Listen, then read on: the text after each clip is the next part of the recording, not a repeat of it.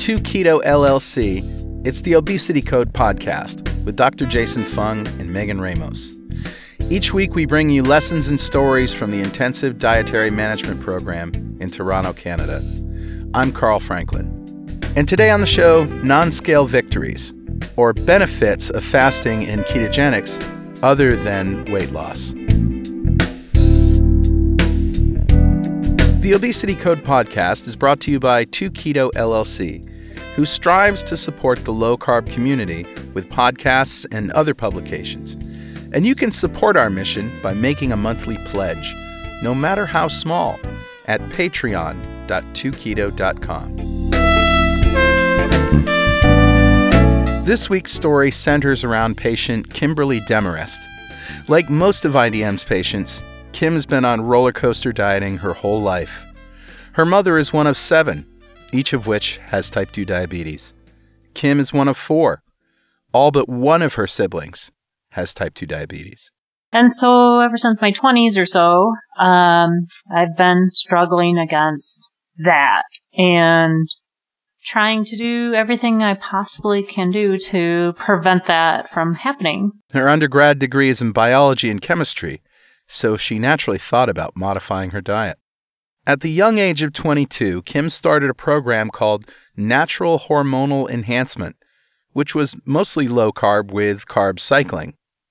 This approach worked for weight loss, but she allowed herself to be talked out of it by just about everybody. I got talked out of that by society, essentially.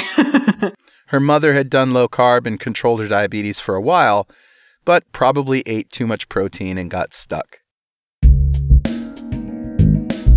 Other friends, family, and doctors convinced her she was harming herself. So she quit the low carb program and opted for a low fat, low calorie diet instead. I did lose weight for a time when I did low calorie. Like I bunch, I lost a bunch of weight. Um, but I think that's actually now why it's so difficult for me to lose weight because um, I just kept lowering and lowering and lowering my calories. At one point, Kim said she was eating about 1,100 calories per day. I was eating maybe 1,100 calories a day for like a month, and I was like uber strict. And I was gaining weight. One of the problems with reducing calories coming in is that our bodies respond by reducing calories expended. That's the other keto dude, Richard Morris, co host with me of the Two Keto Dudes podcast. This strategy has diminishing returns, and as Dr. Fung pointed out on last week's episode, episode 3 of the Obesity Code podcast, people who restrict calories without doing something to lower their insulin production can end up gaining weight on a calorie restricted diet. But also, I worked out like a psycho. I mean, I worked out six days a week, um, spinning, cycling. I mean, we cycle, I've cycled across Iowa twice. I never lose weight cycling. It's a myth that exercise is necessary in order to lose weight, in order to lower insulin, and in order to avoid type 2 diabetes. Professor Tim Noakes is a South African scientist and an emeritus professor in the Division of Exercise Science and Sports Medicine at the University of Cape Town. We asked Tim, is it possible to exercise your way out of a bad diet? Well, I thought I could. And so I ran 70 marathons and ultra marathons in my life. And I noticed that after the age of about 50, I started getting pro- progressively heavier. And of course, you get as you get heavier, it's more difficult to run. So you your calories out's going down, but the calories in seems to go up. And I discovered that as soon as I changed to the low carb diet, my weight just dropped off. I lost 11 kilos in the first eight weeks, which is which is a good result. And I've, I've lost up to 21 kilograms total. And it had nothing to do with the exercise because the amount of energy you expend during exercise is so trivial compared to how easy it is to put those calories into your mouth. It's really funny because Zoe Harcombe, who I've got such a great respect for, she she's written a, a blog this last week and she said, you know what people forgot when they said you burn so many calories during exercise, they forgot to subtract the number of calories you would normally send if you were just sitting in your chair. And if you subtract your resting metabolic rate from the amount of calories you're supposed to expend during exercise, it's even smaller. And she gives this example of some children who they would had an experiment and one cola drink and they had to run for an hour and a half to spend all the, the calories. And that that's the reality. So the amount of calories expended while exercising really isn't that much. However, there is an upside to exercise, even if it's not weight loss. I do think that it helped pull the blood sugar out, out of my blood. Um, and so it did help in the respect of I never officially got like a pre diabetic um, diagnosis or anything like that. So the exercise helped her burn off glycogen, so her blood sugar never got dangerously high, but that wasn't enough for her insulin to be low enough over a sustained period of time. Therefore, she wasn't losing weight. We should mention that Kim has lost some weight, but up until the point she started fasting, she found it extremely difficult to shed pounds. Dr. Fung goes into a little more detail on why exercise isn't the most efficient way to lose weight. Remember, the core problem with obesity is not one of calories. The core problem of obesity is too much insulin, which is sometimes also caused by insulin resistance. So if you have a lot of insulin resistance, you, your body will respond by producing more insulin. So it's a vicious cycle. Too much insulin can lead to insulin resistance. Insulin resistance can lead to too much insulin. And too much insulin is really the signal for your body to store fat. And the real problem is that exercise does not address these core issues. Yes, it does burn calories, although very, very inefficiently. But the problem of insulin is not addressed because it's mainly to do with the liver, with fatty liver and insulin resistance. And you really cannot exercise your liver. That is, if you run, your muscles get exercised, they get worked, and so on, but you really don't affect the liver in any way. And the key I'd say about obesity is obesity is a disease of hunger. And that's the key. You've got to treat the hunger. And as soon as you get your brain working properly, and so the adipostat in the brain is working properly, and you're not always hungry, you will start eating the appropriate amount of calories and you'll lose the weight. Adipostat. What's an adipostat? So there's this idea of a body set weight, uh, which is that your body seems to set a weight and then defends it against either going up or going down. So it's like a thermostat. So if you think about your thermostat in your house, what happens is that you set a temperature, so room temperature. And if it gets too hot, your, your thermostat turns on the air conditioning and brings it back down. If it's too cold, it turns on the heat and brings the temperature back up. But in both cases, you have this kind of um, feedback mechanism where the thermostat detects these changes in temperature and then enacts some kind of mechanism, air conditioning or heating, to counteract that and bring it back to its original temperature. And the same thing happens in the body. If you study body weight, uh, and body fatness, what you see is that there's the same sort of thermostat, which some people have called an adipostat or body set weight. So suppose you weigh 180 pounds.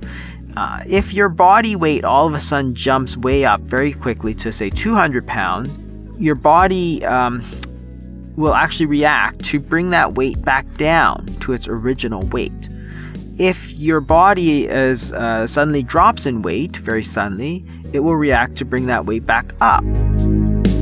There was a study done in 1995 by Leibel et al., published in the New England Journal of Medicine, entitled Changes in Energy Expenditure Resulting from Altered Body Weight. They took obese and non obese subjects and fed them a liquid formula until they were all weight stable, and then they tested their resting energy expenditure. This is the energy that they use just sitting on the couch doing nothing.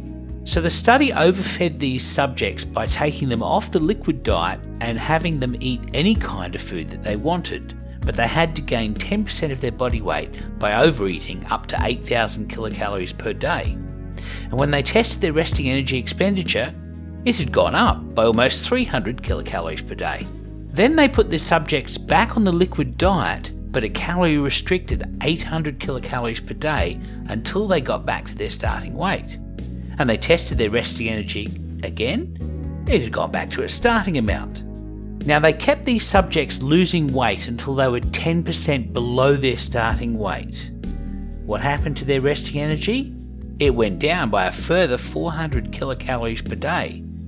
They managed to get some of these subjects to lose 20% of their body weight, and their resting energy dropped by a further 100 kilocalories per day. So, as their available calories increased, their consumption of calories at rest grew by 300 kilocalories per day. And as their available calories decreased, their consumption of calories shrank by 500 kilocalories per day. Their caloric expenditure was changing in response to their available calories. Okay, so the Adipostat is working to keep your body at a regulated weight. How on earth do we hack it? So, how does our body set weight work?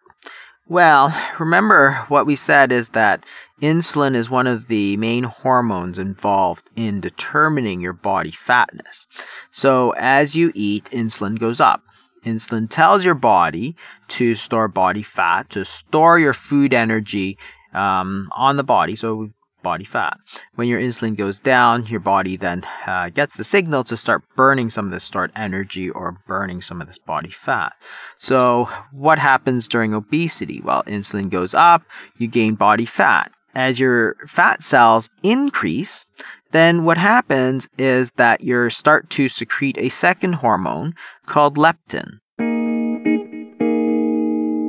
So leptin is produced by the fat cells and tells your body, hey, I'm getting too fat. It travels to the brain, and this leptin then tells the body to stop eating. So it really controls your appetite. It makes you just not want to eat at all. So as you don't eat, well, insulin goes down. Insulin goes down, the fat cells start to shrink, and then the leptin level goes down, and then you're back to square one. So you see, this is a feedback mechanism very similar to the thermostat in the house. That is, if your temperature goes up too much, it turns on the air conditioning, and then eventually it gets back down to normal and then it turns off. This is the same thing. Insulin goes up, gain body fat, body fat produces leptin, leptin tells you to stop eating, insulin goes back down. So, very nice and efficient and worked very well up until about 1977 or so when the obesity epidemic started. So, what goes on in obesity? Well, remember the, the, the fundamental problem is too much insulin. So, insulin goes up, you gain body fat, body fat um, uh, produces leptin, goes to the brain, and tells it to stop. But the disease, of course, is too much insulin. Insulin stays high even though leptin is also high and trying to shut it down. So you've got a tug of war between insulin and leptin. Because insulin is trying to raise body fat, leptin is trying to lower body fat. And this is the struggle. This is the big battle, sort of uh, Rocky versus Apollo Creed sort of thing. You've got these two heavyweight hormones trying to do opposite things. But remember, the disease of obesity is hyperinsulinemia. You've got too much insulin. So in the end, insulin is what prevails because this is what's what our disease is your body has leptin, but it's losing the war against insulin. So it responds by producing more and more and more leptin, these, these expanded fat cells. Then you get leptin resistance. So and leptin stays high all the time. Eventually, the sensors get desensitized, and then you develop leptin resistance. So even though you give leptin, it doesn't have the effect. If your insulin is too high, you never get the signal to stop eating your thermostat is broken. But if you start lowering a lot of your carbohydrates, reducing sugar, trying to fast, for example, which is the most efficient way of lowering insulin, well, now all of a sudden, when you're trying to influence the battle of insulin versus leptin, if you lower insulin, then you're going to make it more likely that leptin is going to win the three months prior to January, when I kind of first sort of started the keto thing, um, I had gained, I think, 25 pounds in three months. And that was not like hoarding food. I mean, it wasn't like a, a, total glutton. I mean, I ate a lot of food, but it just is uh, very easy for me to gain weight and very difficult to lose.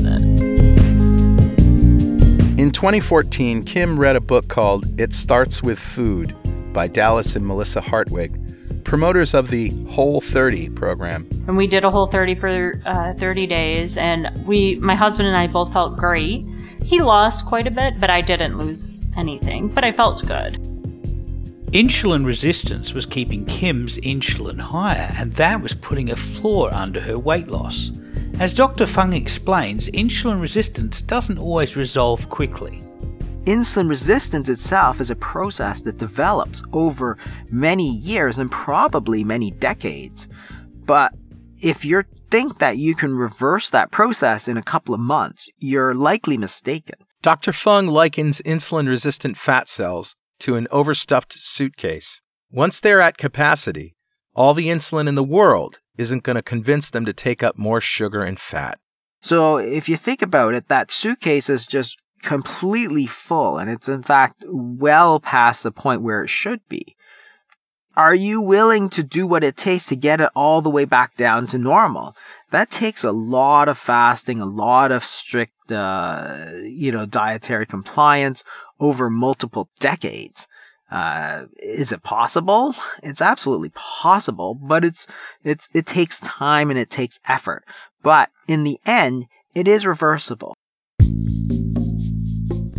In January 2017, Kim was desperate. She learned about the Obesity Code, Dr. Fung's best selling book, through a religious newsletter of all places. I was like shocked. I was like, oh, this is awesome. This makes complete sense from my science brain. And I was like, let me start. And um, I didn't realize that at the time, but my older brother Eric had been doing keto um, for quite a while and had lost a lot of weight and was loving it. Yeah, I started keto, I believe, February 1st of 2017 after I read everything. I did pretty good. I got down to like the 180s or so. Kim didn't really have any more trouble starting keto than any other diet because she was prepared to suffer for four weeks. I always assume starting any diet, the first four weeks are going to be hard. So in my mind, I'm just like, I'm going to commit 100%. She was surprised to find that it got easier after five weeks or so, after she became fat adapted. Well, on keto, once you get through that, that first four weeks, life is a lot easier. Kim lost 20 pounds pretty quickly, but had some setbacks with holidays. For Easter, I uh, went off because we're all Italian. And so my mom was making homemade pasta, and I was like, well, I've been great, so I'm going to do this. And I've been testing my ketones, my blood sugar, and I've been doing pretty good. Um, right after that day, my blood sugar was like in the 140s for like days after. And I was just shocked that one day could do that. And before that, it had been in the 90s or the 80s, you know, my morning glucose. And it was still, I wasn't getting pretty, that high of ketone readings either. Um, and so after that, I cried. I ate a bunch. And I was like, this doesn't work. And then I was listening to the podcast again and I was like, I just must have been doing something wrong. She reached out to intensive dietary management and was shocked that she could fast so easily. And I love it. And I think that it's just going to take time for the weight to come off. And Kim says the best thing about fasting uh, number one is the freedom. Like just not having to cook and um, not worrying about what are we going to eat it's just you know really easy. And my husband uh, does it with me so it makes life really easy. He doesn't fast as much as i do but um, i try to make uh, enough meals for him for my fasting so that he could just go into the freezer and grab something if he decides to shorten his fast which makes life easier. Once kim started fasting she began to see results. Her hba1c went down. My a1cs are down to 4.8 Um, so I'm very happy about that. Um, and I, I just, I feel so good, and I just really never feel like eating. You know, if you're on a diet for a long period of time, you think, when am I going to be able to cheat? I'm going to have a rest day, a cheat day. But on this, there's just never a need. Um, if I decide I want to eat more, I, you know, I just eat keto. It's very easy for me to say no. Like all the other patients that we interview on the Obesity Code podcast, she feels in control for the first time in her life. The power you have over your own food choices. I don't feel like a slave to food anymore, I guess, is what it boils down to. Her doctor is more or less on board, but was a little concerned. Like a lot of people, my cholesterol has gone up on keto. We've got it very, very badly wrong, actually. And I start now telling my patients to stop fearing cholesterol. That's Dr. Aseem Malhotra. He's known as one of the most influential cardiologists in Britain and a world leading expert in the prevention, diagnosis, and treatment of heart disease. I was involved in some research published last year um, with 16 international scientists. We did a systematic review looking at people aged over the age of 60 specifically. And the association of LDL, so called bad cholesterol, and heart disease. The reason they chose people over 60 is because most people who have heart attacks are over the age of 60.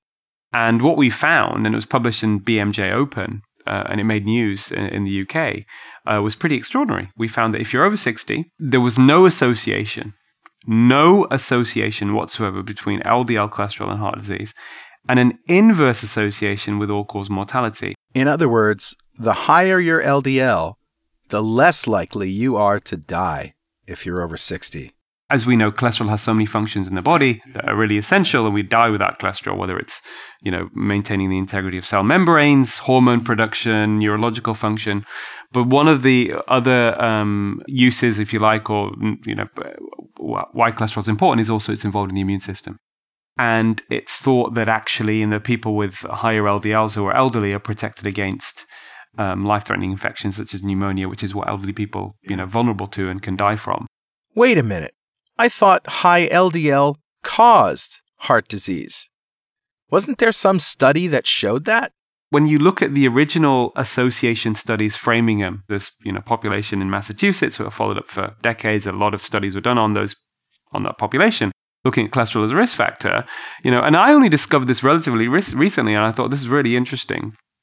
Is that um, the association of heart disease was only present when your total cholesterol was above, in UK terms, we say 10. 10 millimoles per liter, which is used in Canada and the UK, is 386 milligrams per deciliter, which is what we use in the US. LDL, though, was only associated with heart disease when it was above 190 or 4.9. Now, the overwhelming majority of patients that I see don't have an LDL to that level. And even then, you know, when you look at the risk factors, it's still much further down the list when you compare it to insulin resistance and high blood pressure and body mass index and triglycerides and HDL and that kind of thing. So, to recap, Kim has a family history of type 2 diabetes. Years of calorie restriction made her severely insulin resistant. Once she got through four weeks of ketogenic eating, she found it easy to fast, and then she started losing weight. Even though weight loss is moving slowly, Kim has experienced many benefits of intermittent fasting and ketogenic eating, and let's talk about those now. The first big change she noticed was in mental acuity. Oh, my brain. My brain is so much fun. I think I've never been able to concentrate so well in all my life. Um, I was the type of person where I would just like work for 15 minutes and then get up and do something and then come back. And um, I have two screens at work, and you're constantly transferring information from one program to another program. And I don't know, I had like ADD computer problems because I would have like 30 windows open and I could never finish one task. And now I'm like, okay, I'm going to finish this task and then I'm going to move on to the next task. I mean, it's just never been so clear and so easy. Mental acuity is a well known side effect of lower insulin levels. Here's Dr. Fung.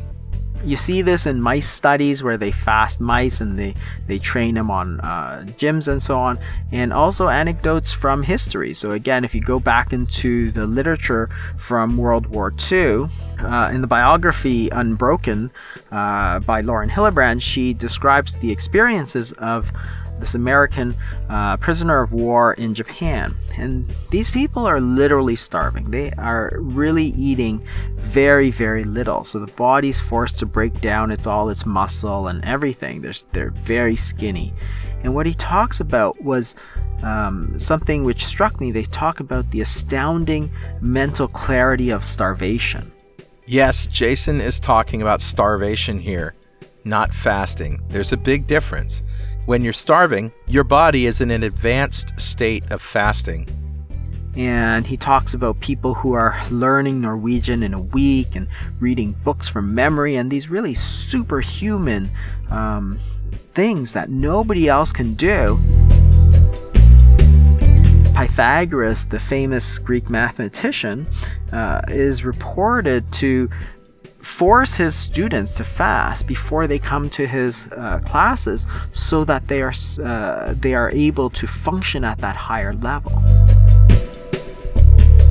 if you think about it evolutionarily, it makes sense. Think about it personally. Uh, after you've had a big Thanksgiving dinner, um, what happens? Do you feel really mentally sharp, or do you just feel like lying down on the couch and watching some football? Um, when you say somebody is hungry for something, hungry for a promotion, hungry for success, does it mean that they're tired and lethargic and they really just don't want to do anything? Uh, not really. It means you're activated, you're motivated, and you're functioning at this higher, sharper level. And that's something that's become very popular recently in uh, Silicon Valley, for example, uh, where fasting has become, you know, sort of this big dietary trend. And the reason is that this whole um, notion of biohacking, which is these tricks that you do to make yourself function at a better level. And fasting is one of these tricks that people have used for thousands and thousands of years. And again, if you're competing in companies to be the best, to be the next Facebook, to be the next Google, to be the next Apple, you need more brain power. The way you can give yourself that extra brain power is fasting and it's free. So why wouldn't you do it? It's like steroids for your brain. Uh, people take steroids because they know it'll make them stronger and faster and they're willing to pay the price, but this one actually makes you healthier and saves you money. In addition to the sharp mental acuity, Kim felt warm for the first time in years. Her body temperature increased. Oh, I stopped freezing like an old woman. I mean, can you believe like I've lived my entire life not feeling my hands and feet and now I do? This may be a result of the many years that Kim spent in caloric restriction. As Jason Fung mentioned in last week's episode, episode 3 of the Obesity Code podcast, the difference between fasting and calorie restriction is that fasting lowers insulin. Simply eating fewer calories doesn't. Insulin prevents adipose cells from releasing fat, and it also prevents muscle cells and other energy consumers from using fat for energy. The end result is there is less energy to go around, so our bodies react by reducing non essential consumption, which can include heating. Once you lower insulin, you now have abundant energy and you can use it for non essential uses like heating. This morning, okay, perfect example, 50 degrees out. It was 64 in the house and I was so hot. I opened the windows. I'm like, it is so hot in here. I'm like, what is the problem? And my husband says that I'm a furnace, like I'm an inferno. Dr. Fung explains the paradox of how not eating results in more energy. So, one of the things that is a myth is that if you don't eat for several days, you're going to feel weak as a kitten, very lethargic, and so on.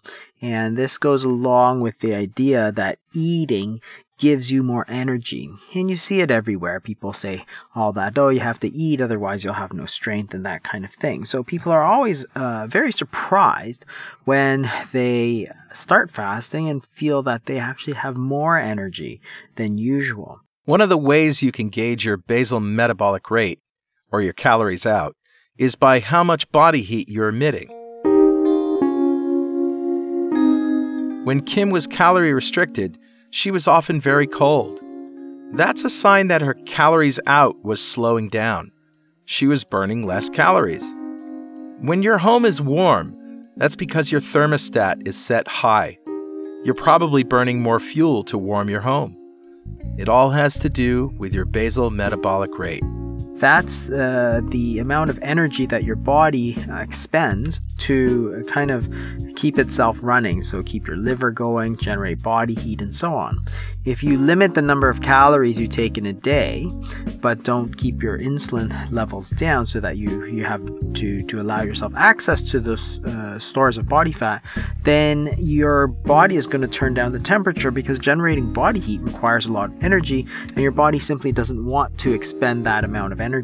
So, as Kim started to lose weight, she noticed that she has increased body temperature, which is often a sign that her basal metabolic rate is going back up.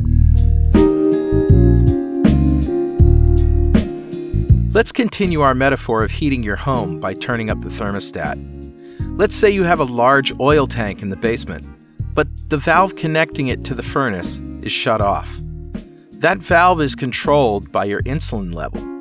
When insulin is low, the valve is open and oil can flow to the furnace at will. When insulin is high, the valve is shut and your furnace has to find an alternate source of fuel. In this case, glucose, sugar, carbs. Carbs are like wood. You have to keep stoking the furnace with wood. You have to keep going out to the wood pile to get more, or else the fire will go out.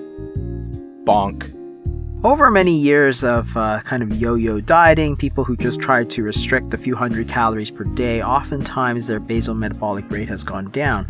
But the good news is that this is not a permanent condition. You can actually increase the basal metabolic rate. It, it can go up or down by 30 or 40%. So obviously, we want to make it go up. And one of the things that seems to at least keep it stable or make it go up is intermittent fasting.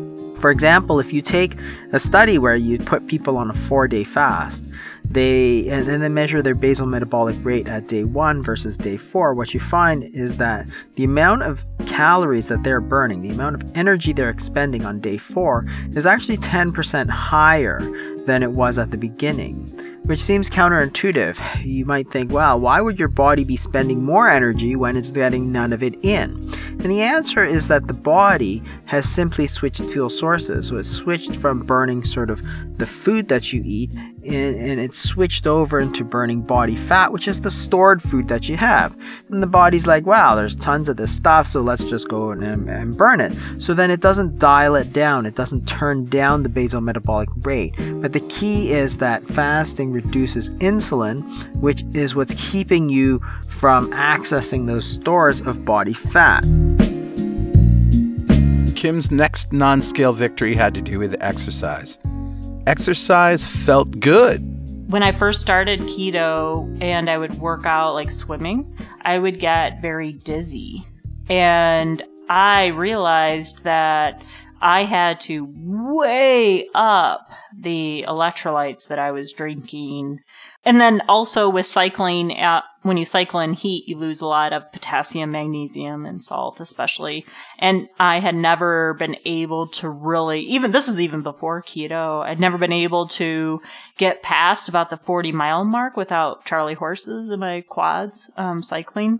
When I first met Kim, our biggest struggle was her sluggish metabolism. That's Megan Ramos, Program Director and co founder of the Intensive Dietary Management Program. Changing the electrolytes to be able to maintain Kim's activity level helped a great deal. But after that, I had my first bike ride um, September 24th where I did 35 miles and it was 90 degrees in Michigan, which is weird, but um, I did not have any cramps. So for the first time, so I really up my magnesium, up my potassium, and um, salt. Probably the biggest non scale victory for Kim is her mood improved. She's always in a good mood now. Probably most of my victories right now are non scale victories, like feeling so awesome, um, always on a high, I'm always in a good mood. Being in a good mood may seem like a luxury, like a frivolous reason to cut carbohydrates or fast. But really, this is where all good things in your life stem from your mood. Here's Professor Noakes on how a low carbohydrate diet affects your mood. In a positive way. I think that it makes you more controlled, more calm. And it's really interesting if you ask Dave Scott, he said that his his mental state is much better than, than it was when he was winning the Ironman, eating an 80% carbohydrate diet. Professor Noakes is talking about Dave Scott, a U.S. triathlete and the first to win the Ironman Triathlon Hawaii Championship for six years 1980, 82, 83, 84, 86, and 87. And he's, he will tell you that it's because of the healthy fats that he now eats. And he focuses strongly on those.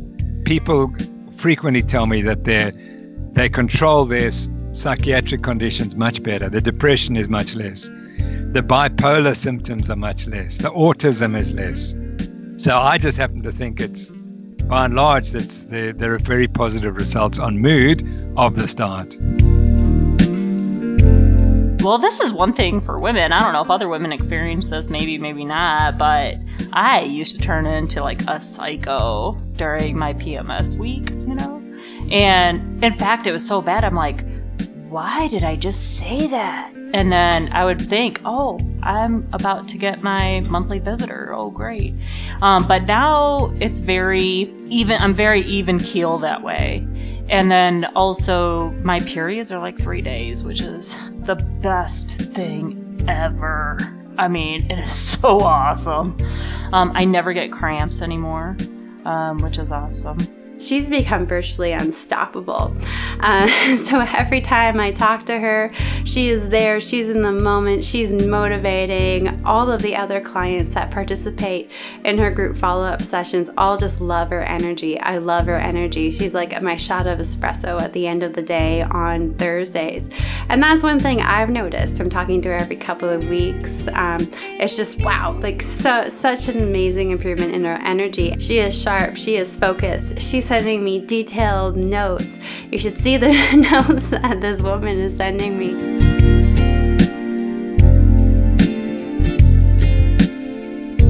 I asked Kim if these non scale victories were enough to keep her on the ketogenic diet and fasting regimen for the rest of her life. I will never stop, um, but I do hope that my weight comes off, I would like to be quite a bit smaller than I am now. There it is. So that should be enough evidence to you that this isn't a diet. There are so many benefits to cutting carbohydrates and fasting. It's going to feel so good, you're not going to want to stop. This is what we see over and over and over again. It's not just about the weight, my friend. Besides, I mean, it's so much more fun to eat that. I mean, it's just so much more fun. The food is so much better. My aunt, my um in-laws were up last week, like I was telling you, and I made them keto food the entire week. And they added, you know, their soups, you know, their oyster crackers and stuff like that, but they didn't have to. They, I mean, it would have been fine. And the peanut butter pie recipe I have, they're like, this is perfect. This is really good. And that's our story for this week. You've been listening to the Obesity Code podcast, lessons and stories from the Intensive Dietary Management Program. The Obesity Code podcast is brought to you by 2Keto LLC, who strives to support the low carb community with podcasts and other publications. And you can support our mission by making a monthly pledge, no matter how small, at patreon.2keto.com. I'm Carl Franklin We'll see you next time.